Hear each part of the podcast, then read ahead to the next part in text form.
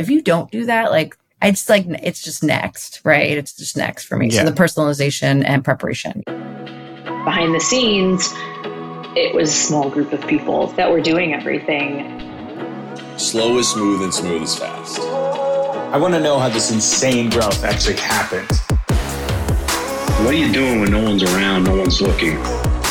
Are you just showing up and doing the minimum, or are you approaching it like a pro? Be a student of the game. One thing we've learned in helping our founders and operators scale their businesses is that cash is one of their most precious resources. Cash flow is the lifeblood of any business. And so we've partnered with Flex to help companies improve the way they manage their cash flow uh, Flex is a finance super app built around a credit card with unique net 60 day terms that enables businesses to make an investment today and pay it back 60 days later with 0% interest. If your business growth is in any way constrained by your cash flow, uh, whether you need that for inventory, advertising, or something else, uh, Flex can provide you with an interesting growth lever. Uh, we're a huge fan of their tech and their team. Uh, for more information and to apply now, visit www.flex.one. Uh, again, that's www.flex.one. Now let's get to today's episode. Welcome back, everyone, to the GTM podcast. As always, you've got Scott Barker and appreciate you hanging out with us today uh, to talk about everything go to market, scaling companies, sales, marketing, operations, enablement, hiring product we talk about it all and we try and get leaders on who have had the lived experience um, and are really going through it and share their their stories of what has worked, what hasn't, uh, and get sort of a behind the scenes look. And uh, we got a get great guest today for that. Uh, I am joined by Ang uh, McManamon. Ang, welcome. Thanks, Scott. I'm really excited to be here.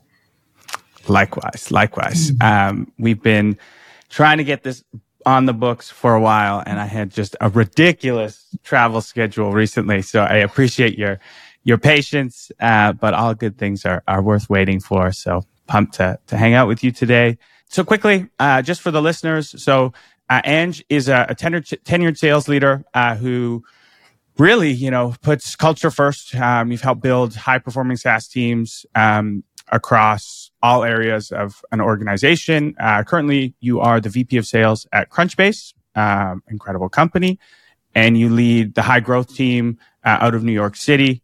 Uh, previous to that, you were a sales leader uh, for Amazon, uh, Knotel, and Stack Overflow. Uh, so super impressive career. What what did I I miss there? Uh yeah, I mean I think you summed it up very nicely. I, I think kind of the the story with me is that I've I've been around I've been around the block a couple times, but I've also experienced uh, being a sales leader in many different types of companies or industries um, and different times of growth, right? Whether it's Series B, mm-hmm. Series C, Series D, or a public company. I've kind of so I, I think that makes me very well rounded because I've seen so many different types of um, just scenarios and figuring out the structure of the team, the, the how we're going to hit the number, um, and everything that kind of goes along with that. So mm-hmm. yeah, so it's been it's been a lot of fun. It's been I I mainly more probably lean on the you know the um the, the startup person uh, type. I um I love I I love the thrill of that. But with that, as you know, comes just a lot of hard hard work, tenacity, um, blood, sweat, tears, and more tears, right? So uh, yeah, so that's kind of that's kind of been my my career, and it's been it's been really fun, um, but it's also been really rewarding to be you know on your on your show where I get to share what I've gone through and also listen to, um, you know, who you've had on your show and, and see what they've gone through. Because I think without community and without sharing and talking through this big sales leadership role that we live in, we're nothing. I think we, and, and kind of doing it together makes it just more mm-hmm. realistic and fun. Totally. Yeah.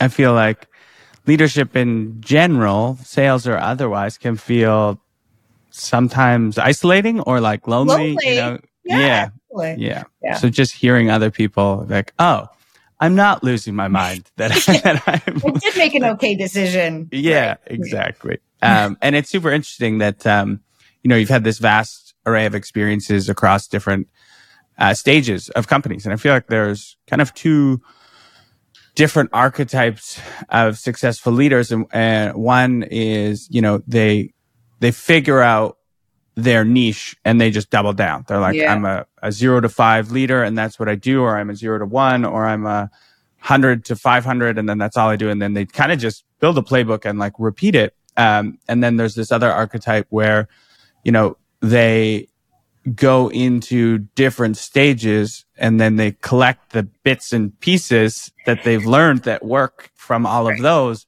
and apply it to, you know, whatever, uh, role they're, they're currently in. Um, both, you know, hugely beneficial. But I imagine you pull things that you were doing at a public company that is like, why don't startups do this? And, and vice versa, you know? Right. Yeah. So I'm definitely the latter. I think I'm, I'm that, that archetype that's, I wanted to experience the different um, scenarios and different and different, um, I guess, stages of the companies because because of what you experience, right? Because of what you go through. It's so different being, you know, that zero to 10 from the 50 to 100. And, mm. um, but with that said, there are some similarities that you could actually like accelerate on, if you will, mm. right? So it's just, I guess more it's about the learnings and it's about foundationally what you, how you stand as a leader and then how you kind of adjust given what the task is at hand and, and, and where you are as a company.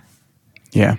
Yeah. That big company experience almost allows you to peer into the future. Like, okay, I've seen where, if all goes right, where we kind of get to. So could we build some of the foundation now so it's not as difficult to, to make the jump when we do, you know, Definitely. grow up? Yeah. yeah. It all, and it also makes me do things the right way or try right. to. Yeah. Right. Because at, at, at a bigger company, there's so many more processes and structure in place. Just given there's more people, there's more money to mm-hmm. to, ha- to be able to build, um, and with that can become restricting in in in ways. If I'm not trying to downplay it or make it sound in a negative connotation at all, but th- I probably learned more of like that's not how I want to build my team. That's not how I want to be a leader and mm-hmm. that's and that's just my experience that that helped mm-hmm. me right yeah. so so although i love what you said like we got to get to that place when you're at that startup. You're trying to get there but also like can we get there the right way? And let's not be completely imitating that when we get there if that if that makes sense. Yeah. It does. We'll, yeah. we'll get there but let's do it a bit better. Yeah, exactly. Exactly. Yeah. yeah. but I, I think just as as humans when i look at my personal journey, I think I've probably learned more from seeing what I don't want to do or the leader I don't want to be than than the people that I was trying to emulate. You know, hundred percent. Yeah, yeah. Um, that's great. So, one thing I wanted to talk to you about, and we'll just dive right into it. Um, so you you've had this incredible career, and one of the things I really appreciate about you is you've taken the time to sort of codify some of your um, pillars, values, you know, things that you've seen as red threads uh, throughout your career that that made you successful and your team successful.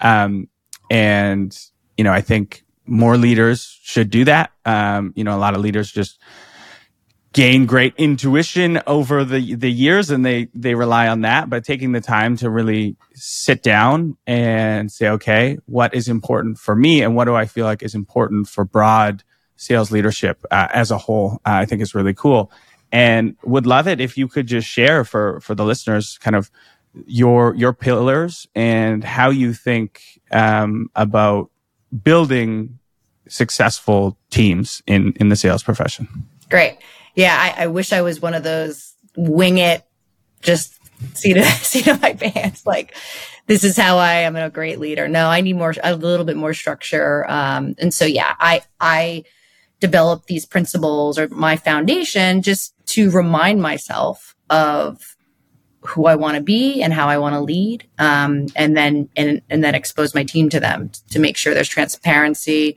and trust. Um, so pretty simple: uh, professionalism, preparation, process, performance, and play. So mm-hmm. I can mm-hmm. obviously break break them all down, but that kind of encompasses everything that I should be thinking about as a strong leader.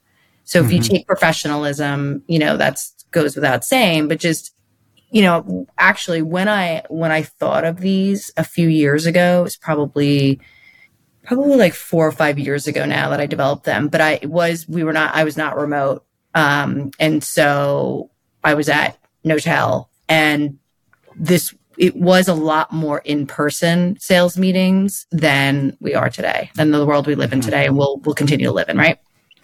Um, and so it's a bit different in person um, when you're meeting a client and when you know we were showcasing space so like um, office space and so mm-hmm. just being reminded of you know just looking great right mm-hmm. feeling you're feeling good looking good um, you know just just kind of yeah, I, I, guess just like not forgetting that small thing of, you know, being courteous and, and just and polite and stuff. And so it started there because I think although that goes without saying, we're all professionals. We're all, you know, trying to be the best salespeople we can be. I think that just like, that's kind of the first and foremost, right? Let's just, um, showcase who we are in the best possible way, whether we are in Zoom or whether we are in person. And I think, um, yeah, so yeah. a lot more to think about that one with in person right in zoom yeah. it's kind of easier and and although yeah i mean there's not much zoom etiquette you need but there is a way of just running the sales call introductions right everything from th- that can just sometimes as as you know salespeople like we just want to get we just want to talk. We just want to get to the good parts right? We just want to kind of like push the process forward. So professionalism is like my number one. Mm-hmm. Yeah, it's a it's a big one, and and I think I would even, you know, push that it is hyper relevant still on on Zooms, but I think we can almost fall into the trap that it's that it's not. It's much easier to be like, hey, like you know, gonna throw on my my sweats and I'm just gonna you know rock this because it's all good, but like you know, people upon their first meeting, even if they're not meaning to be right. judgmental, we're judgmental beings as as humans and and we can't help it so those those small things really do matter everything from you know your background to yep. you know showing up you know a little bit late or like ca- like calendar etiquette like there, there's almost this new age yeah. of professionalism right it's like like i i would be uh bad for switching this calendar invite right. so much for this podcast right. but like things like that is kind of like the new era right. of of professionalism and if you do have to switch yeah. it, make sure you're sending a note and explaining why and, and exactly. things like that. So yeah, yeah, yeah. Those are those are big. Uh, I love the fact that they're also uh, I'll start with P, so they make them easy easy to remember. Easy to remember, yeah. easy to remember. yeah. uh, professionalism, preparation, uh, process, performance, and play. Play. Um, I love those. Talk me through uh, preparation a little bit. This yeah, is so obviously incredibly yeah. important. For sure. I mean, as salespeople, we we need to be prepared for the sales calls. You better read those uh, Salesforce notes from your SDR. You better um, know what the company does, who you're speaking to, right? Like, how do they make their money? I mean, all the things that we need to have a whether it's a discovery call or whether it's you're presenting a proposal like, how do you need to continue to build trust? Um, how do you, you know, stay on, on, just on top of your game as far as like they they know that they're speaking to somebody that has done their research um, and is is just in the know. And I think that again, I think some people are really good at that with things in sales, like with our job in sales. And I think some people wing it back, back to that. Um, and sometimes winging it works, mm-hmm. but most of the time it doesn't. And, I, and, or it doesn't, it just doesn't make the sale really great at some point. And I, and um, so yeah, so I think preparation is key for everything, and that could even go back to the you know making sure your Zoom and your audio works, and make you know just those little things. Um, and prep and and giving yourself time to prep for these calls. So that's you know that's preparation. It's again, this is not groundbreaking. It's just it's reminders of the things that I, I think we need to think about it just to stay just on top of our game. Mm-hmm. Yeah. And there's really just no excuse anymore. Even if you are more of the like wing it type, I got this, maybe you've been in your role for a long time. Preparation has never been easier in Right. history, right? Like the access we have to information, to knowledge is it's just so abundant. You can probably get more information in five minutes than you could in you know five months you know a decade ago um, on a given company a given person. You know you can go deep. Like maybe the person you're about to go into a sales call with maybe they've been on a podcast. Can you listen to that? Maybe they've done a webinar. Maybe they've written a blog post. Like you can consume personal content from these people and like get a sense of who they are what they stand for what they're all about um, and then you know the connectivity piece is big as well like Right. for me, a lot of the preparation I will do comes down to seeing like how many mutual connections we know and being like, oh, like why? I wonder how they know this person, and then kind of piece it together and be like, oh, they worked at Salesforce when so and so was in there. I bet they worked on this like project, and so you can, you know, build trust very quickly now uh, due to you know largely technology and like you know Crun- crunchbase is a perfect perfect example right? Like the amount of times i go to crunchbase when i'm looking at a, a company see how much they raise see their, their investors um, probably do it literally every day multiple times a day um, and it's like it's right there. Um, that's a that's a big one that is just i think unforgivable to to miss and Right. and can be sort of the the kiss of death if you're if you're not prepared and you've got a type A expert on the phone, like they'll lose faith so fast. Um, they'll be they'll be tuning you out by minute five if you're you're not prepared. Yeah, you're so right. I mean, nowadays it's it's brownie points for say, say you know for somebody outbounding me. Um, Mhm. You can tell right away how much preparation they've done, how much research they've done on me, and it's so easy. I mean, there are so many things that you could find um, from just you know podcasts and just like my career. Um, and so, if you don't do that, like it's like it's just next, right? It's just next for me. Yeah. So the personalization and preparation. Yeah. Yeah, it's almost like you're asking me to invest time in you, and you didn't invest any right. time in, right. in me. Yeah, you know, right. it feels like an unfair trade right off the get go. That's right. Um, okay, so we've got professionalism, we got preparation, uh, process. All right. super, super, super. It's, important. it's some sales people's uh, not favorite one.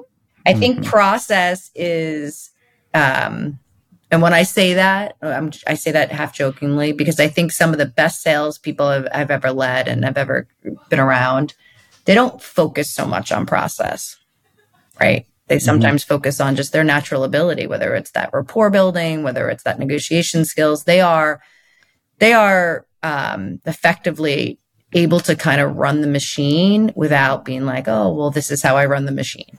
But as I've gotten more tenured and later in my career, eh, the the ability to have the process in place and the structure is just it's just so important, right? And so, um, so yeah, I think I think um, you know we we at Crunchbase we have an amazing revenue ops team, so it helps me you know figure out where we need to focus on the process and the structure. But as a as a leader, like that is that's one of the you know top three parts of my job is making because because that's how the train's running and that's and then, and then sometimes when you know I have a bad month or lower revenue than I've expected, I kind of have to look at the stages in the sale.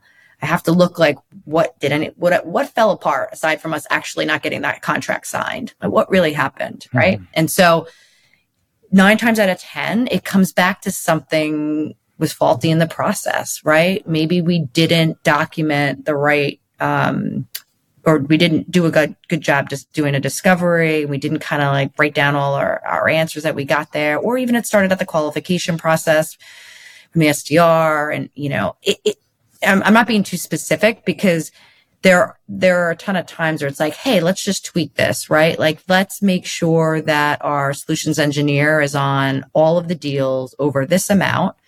And when he, and when they're not on that deal, um, let's look at the win ratio and see do we need to increase that right it's it just comes down to kind of managing the team and how we're doing so a lo- long-winded way of saying process is everything i'm not overkill on process like i think i do want people to have the ability to run a sales call and be themselves i don't want them doing mm-hmm. checklists and and they must get all this information again this is just one part of the sales process but I want them to have that framework of like, all right, well, I need these three things. Um, because we know those three things don't let the deal die or help us close our win cycle a little bit quicker. Right. Mm-hmm. So yeah, process. Yeah. yeah. Incredibly, incredibly, uh, important. And even if you're, you like, it's almost like you follow the process, master the process. And then once you've got that down and you know that, then you can get a little bit like more creative right. with it. That's right. Because you know what, what, what's coming. Um, I had a leader in the past say something along the lines of, uh, I'd rather you lose a deal and know why than win a deal and not know why. That's right. And, and he's like, because then if we know, then we can tweak our process and then we can disseminate that new process to the team. Win rates go up overall and you get enough cycles of that. And then you start winning and you start winning repeatably instead of just at random, right? Because you don't actually know why you're winning over your competition, exactly. you know, if you're not following a, a process. Um, all right. The final two ones, performance and play. Would love for you to break yeah, those down. So performance is that's, I mean, this is, this is our job, right? We have a number. Yeah. We are outcome based. Yeah, Pretty simple. that's it. It's really about just, you know, not only hitting that number, it's, you know, exceeding that number and, um, you know, being open to this. This has a little bit of uh, underlining of like, well, if you're not performing, open to being able to like get coached on performing, right, and being and being able to always help people level up. I think there are. I've, I've said this in the past, but there. I'm going to make it an anal- sports analogy. Mm-hmm. I'm not a great golfer, but it sort of reminds me, sales of swinging a golf what is it called? A golf club, right? Club. Yeah. I, I, really am not that bad. Um, can't take that out. A golf club. Um, yeah, we got you. We yeah. got you. um, it's it's like when you're learning to to swing a golf club, or maybe even when when you're, um, you know, a, an expert at it. I there's so many things to think about, right? There's the keep your head down, put your hips all the way back. There's just a lot to, to do in a simple movement. And I think with sales, there are so many different things and parts of it. Um, mm-hmm. And we can always get better at something. I don't care if it's my number one sales rep and they've crushed it for the last four quarters and they're, and, and yeah, like they're just the top performer. They're always uh, top number one on the leaderboard. There is always something that we can get better at in that in that um, process and and and and help with performance. So I think it's obviously like performance is number one. We want to hit those numbers. We want to exceed the numbers, but it's also like having you know being able to accept that like when we're not performing, how do we how do we figure out how do we get better? And that's everything. Mm-hmm.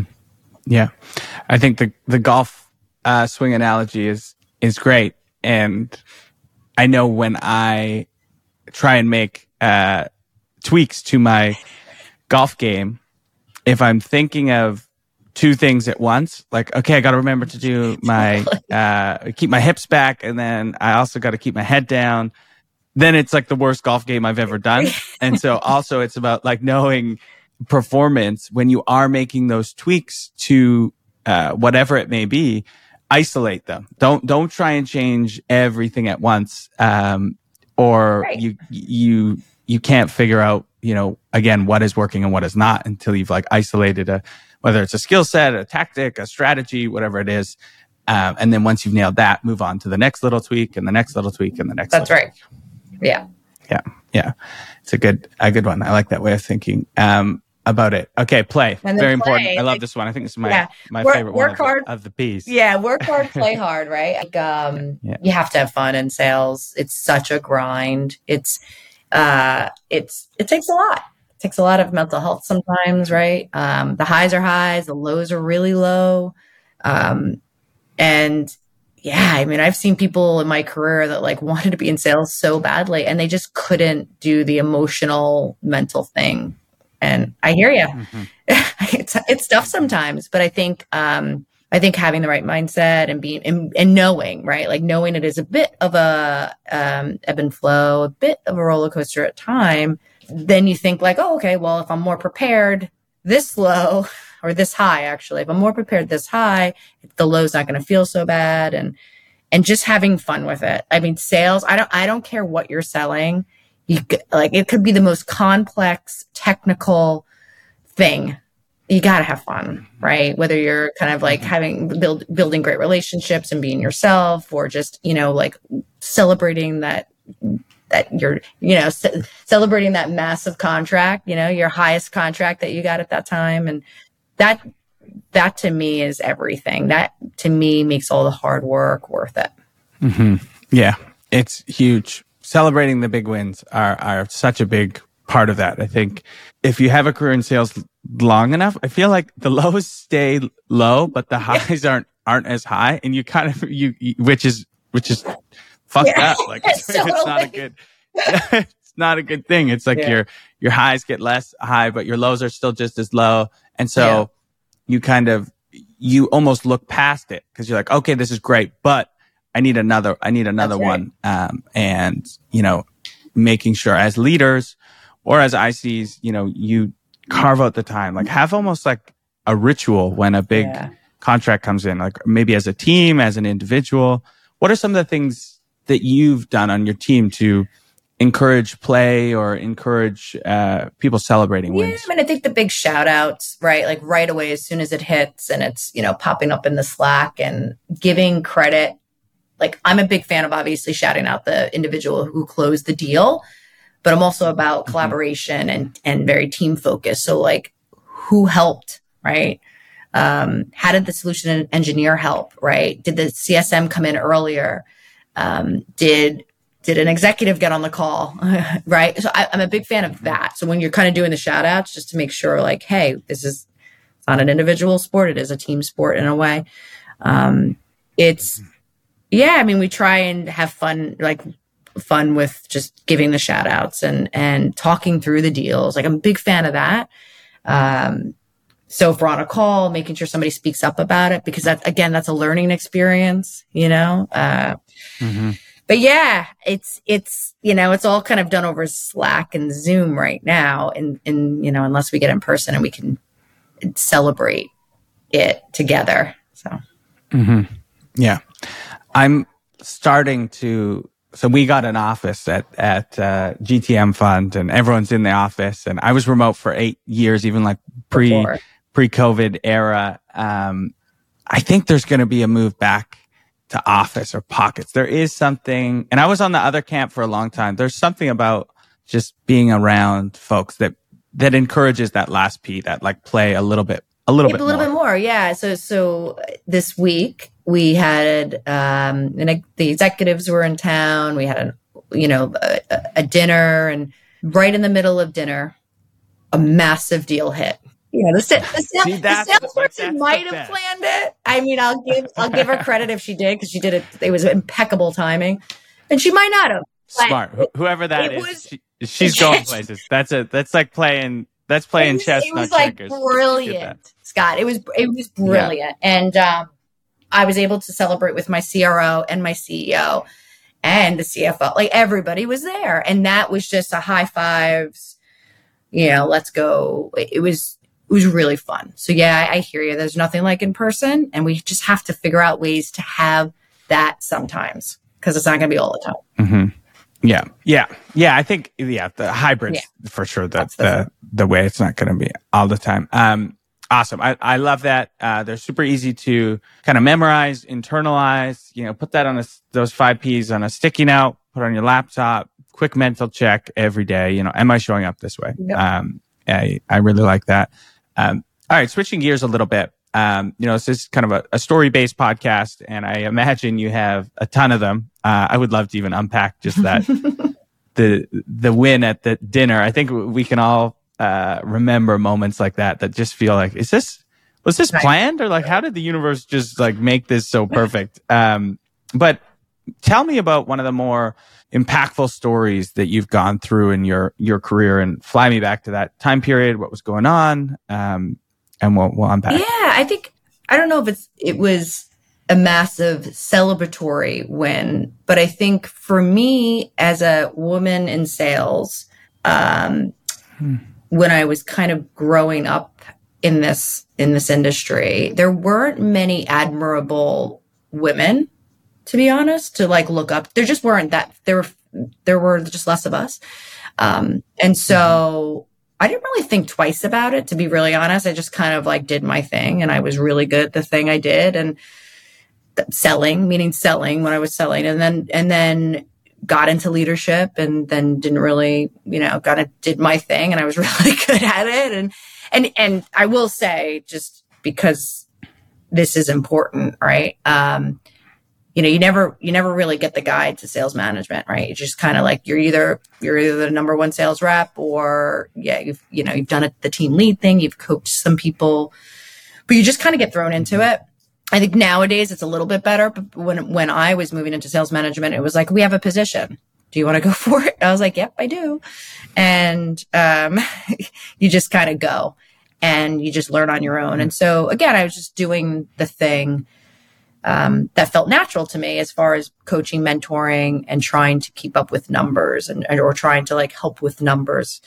And so it wasn't until probably you know a few years into leadership where I started to see more women in sales and more women in leadership, and and um, they just weren't that good.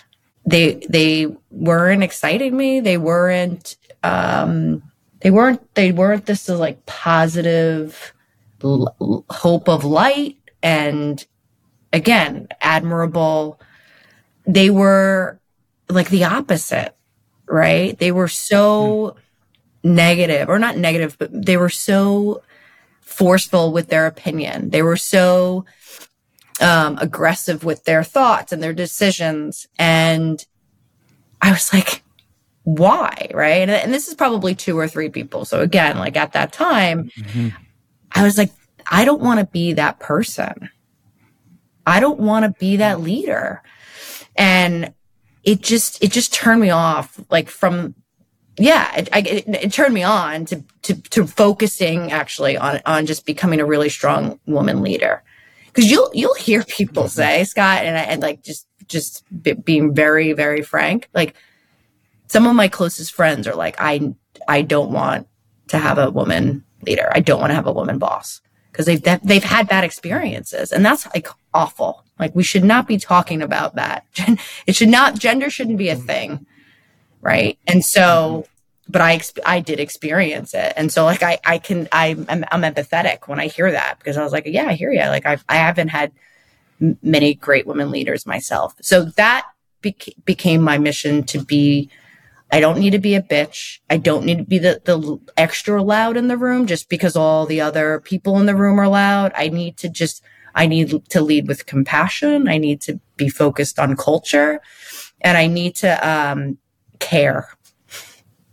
Right. Like simply, I just, I, I need to be a good person and I need to be, um, you know, focused on the numbers and focused on the people and do it in, a- in a, in a great way where people, are like wow she she affected my life i said recently I've, i took over a couple of different departments at Crunchbase and you know i got up in front of them and i was like look like i i i want to be one of the best leaders that you've ever had and you can look back and be like wow you know she was great and so I, i'm like I'm, i don't know if i'm always going to be that way or always going to feel that way but i do i do i'm going to try i'm going to try my darnest mm-hmm. to to get there. And that, you know, people management is is tough in its own way. And then you put sales and revenue and numbers and churn and retention in there and it's even harder. And so uh, yeah, so that that kind of that that that just triggered me really to just just want to focus on being a great people leader. And luckily, that at the forefront I have still been able to hit numbers and be a great like sales and and and you know revenue generating leader as well. But I, I will say that I've always put the people and the culture like a little bit ahead of it because I don't want to be a jerk. I don't want to be this bitch that is hitting numbers, but people are leaving and they can't stand you and you're not helping them move up in their career. And you've done, and you, yeah, you just, and you don't care. Mm-hmm. Yeah. I mean, that's it's the harder route almost, but it's the right route. You know, it's uh, in our hyper competitive environment. You know, we've all had you know called sports coaches or anyone teaching us anything. You know, you can be the hard line thing, and maybe in short term, out of like fear, you know, you're gonna play a little bit better, or you're gonna practice your instrument a little bit more, but it's a very short term bump, uh, and then over time, you're actually detracting uh, from their their overall performance. Um, and you know, when you do lead with compassion and empathy, and take the time to understand what truly motivates them, not because it can't be one size fits all. Like you have to, you go from a a wide approach and be like, okay, I'm hardlined with everyone and I'm loud, or you have to do basically tailored. And I imagine you do this like a tailored leadership style to every single one of your team members that are all vastly different human beings and are inspired and uh, demotivated by different different things and you need to know what those are that's right yeah it's the harder route. Yeah. It's more time consuming. It's more like digging in personally right? Um yeah. but it's so much yeah. more rewarding. And, it's so much more rewarding. Yeah and sustainable. And you don't have team churn and people come together and you know, uh, and it, it doesn't mean you can't demand excellence, right? That's where kind of sometimes these ideas, uh, people mistakenly think that's, that's weakness or, or that you're not going to be able to drive results that way. And it's just, you know, proven time and time again. That's just not, not true. You, you can demand excellence and be an empathetic, compassionate leader. In fact, I think sometimes I've received even more excellence because I've, gi- I've right. given them the ability to be their true authentic self. I I've showed I've cared and they work harder. Right. And they're like, wow, like mm-hmm. I, like, they're working even that little bit more percentage and effort because they're happy. Yeah. Yeah. Yeah. Huge. Um, and kudos to you for taking the, the hard path. Um, you, you said something interesting there go go a little bit deeper on. And I've been told this before from multiple female friends and and colleagues. I can think of a particular conversation I was recently having with uh, a female friend, and she's an incredibly talented operator. Not not in tech, um, in uh, commercial real estate development, which is also a little bit even behind where we are in tech. So not a lot of female leadership. And she said the same thing was all of the female uh, leaders are like really mean to me, and they don't seem to be mean to uh, everyone else on the team. Um, and I don't. And she's trying to like figure out is like, are they trying to like push me to to get better? And, and she's having a tough time um, battling with that. Um, I guess what would you say to uh, women who are maybe in that situation uh, or aspiring leaders. Yeah, I've seen that. Who are yeah, female leaders. I, I know exactly mm-hmm. what she's referring to. It's this like competition um, of sorts. And you don't mm-hmm. see it with the male counterparts. You don't see it with the other genders at all. And so I, um, I think just don't focus. I just don't worry. Just try not to focus on it would be my advice. I think just try and do the best work you can and surround yourself with people that support you and make you feel good because that type of behavior and toxic toxicity is it's just damaging to your leadership and your team and your results. And I know it's so it's easier mm-hmm. said than done to just ignore it sometimes, but like it's it's not worth it because you're going to find somebody Yeah. is going to support her and somebody is going to make her better in a way that feels good and not threatening or manipulative or just mean, you know? So, Mm-hmm. yeah, it's hard. I've seen that. Yeah, yeah. In- interesting thing to to wrestle with, and I, I imagine I can guess as we that likely that will change as we work hard to get more uh, representation in leadership with females. Then then maybe there's less like competition, less like, um, and you with the rise of more leaders like yourself, compassionate, empathetic. Um, one of the questions I want to talk about your kind of career arc and your story is um, so you, clearly you got to this place of learning the kind of leader you wanted to be. But when you look back at maybe your early career or before you figured out those things, where did you go wrong? Is there anything you would do differently when you look back? How much time do you have? of course, right? Um, yeah, when you reflect on things, for sure. I think, I think, um, the one thing I probably would say is when you need to grow revenue, when you're in hyper growth. I've been at, you know, that stage a few times in my career where it was like hyper growth, like all out, we got to just get to this number. Typically, that's a let's hire more, let's get more heads, mm-hmm. let's, you know, create the like just use humans to do it in a mm-hmm. way. I think now I would probably, I feel like I'm just a little bit more meth- methodical with it. I would say, can we be more efficient as a team? Can we increase efficiency as a team first before we try and hire? Because what tends to happen, and we've all, we've all been there, and we probably won't have it for a while in this environment that we're in, but is you just overhire and now you're like, shit, what do I do? Now we're really not efficient as a team. And you start to like really look at the, you know, the cost of the sale there. So not to say that I wouldn't have hired, I probably would have just tried to say, let's get this team. Give me one, two, three months to just figure out how we can work on efficiency a bit with who we have. And then I could look at the number to hire to grow. Um, yeah. So I think it was just so, it was great. the time of like, hey, we just got to go. We got to move. Let's, and a lot of companies did that. I have done that. Yeah. Mm. Hmm. Yeah. It's nice to see a bit more of a, I think it's a forced change, It is, it is, but definitely but yeah. a, a uh, there's no more unlimited money from the, the VCs coming in. Uh, but it's a healthy It's a change. healthy for change. sure. And it's, and Yeah. it's still, I mean, thinking Yeah. like, right, um, hiring and interviewing. I mean, it's the, it's the biggest non-revenue generating task that we do as, as sales leaders. So that, you know, it, it consumes so much. So it's probably a better change. Yeah. Yeah. And everyone wins with efficient growth, right? The, the VCs funding the companies, you know, don't have to continue to invest more and more. Uh, the growth rate of the company is better. And also the individual reps, Are you doing know, bet- with usually less reps better. on a team. Right. Yeah, Yeah.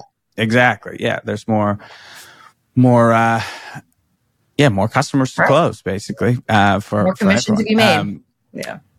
Exactly. Exactly. Um, okay. This has been awesome. And, and Ang, thanks for being open and candid with, uh, with your story. Uh, I think it's super, super important. Um, my last two questions, I always keep them the same and they are intentionally vague. So you can, uh, take them anywhere you Okay. want. Uh, and the first question is there's a lot of bad advice out there. There's a lot of, uh, old tactics, old best practices still kicking around. Um, what is one tactic or strategy that revenue leaders widely believe to be true that you think is bullshit or no longer serving us? I think ah, this is a tough one, Scott.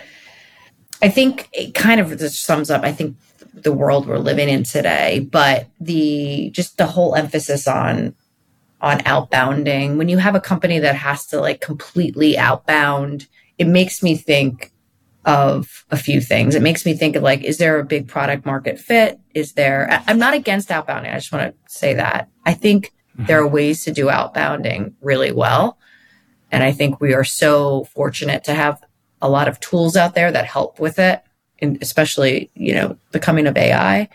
But I think when it's such a big part of the revenue, I think um, I think the lengths that we go to to close the deal or to push, like just becomes it just it, it gets very unnatural, right? It becomes this like forced sale and mm-hmm. I don't, I don't know if that's being very clear, but I think, um, I, so I don't want to say outbounding is dead. I think outbounding needs a big change. It needs a big overhaul. And I think, again, I think we're, it's, we're naturally going through that now.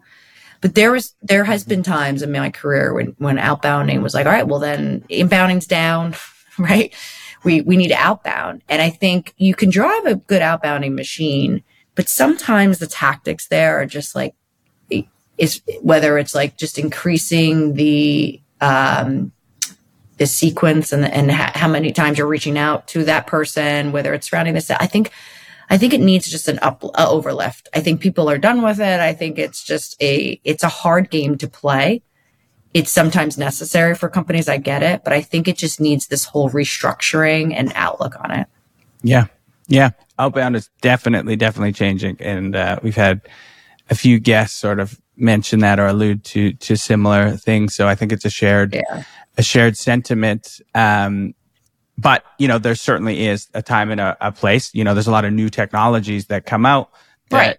folks need education on. Like it's almost like you don't know the problem until right. you you've kind of seen that there's a a solution. So certainly a time and a place. I think the strategies and tactics are going to differ. Uh, but almost what I'm hearing in that answer too is is just a a zoomed out idea that uh, how hard is it to close a customer? And if you're right. like square peg, round hole, it's like we have the best go to market motion ever, and like you just force it through. Right. Um, it's not good for for anyone. Uh, and Mark Costello is the CRO at, at Catalyst. He can't remember exactly how he words it, but he says, "Congratulations, you just closed uh, your closing churn. So you right. just you managed to close it, and then in a year they're going to churn, turning.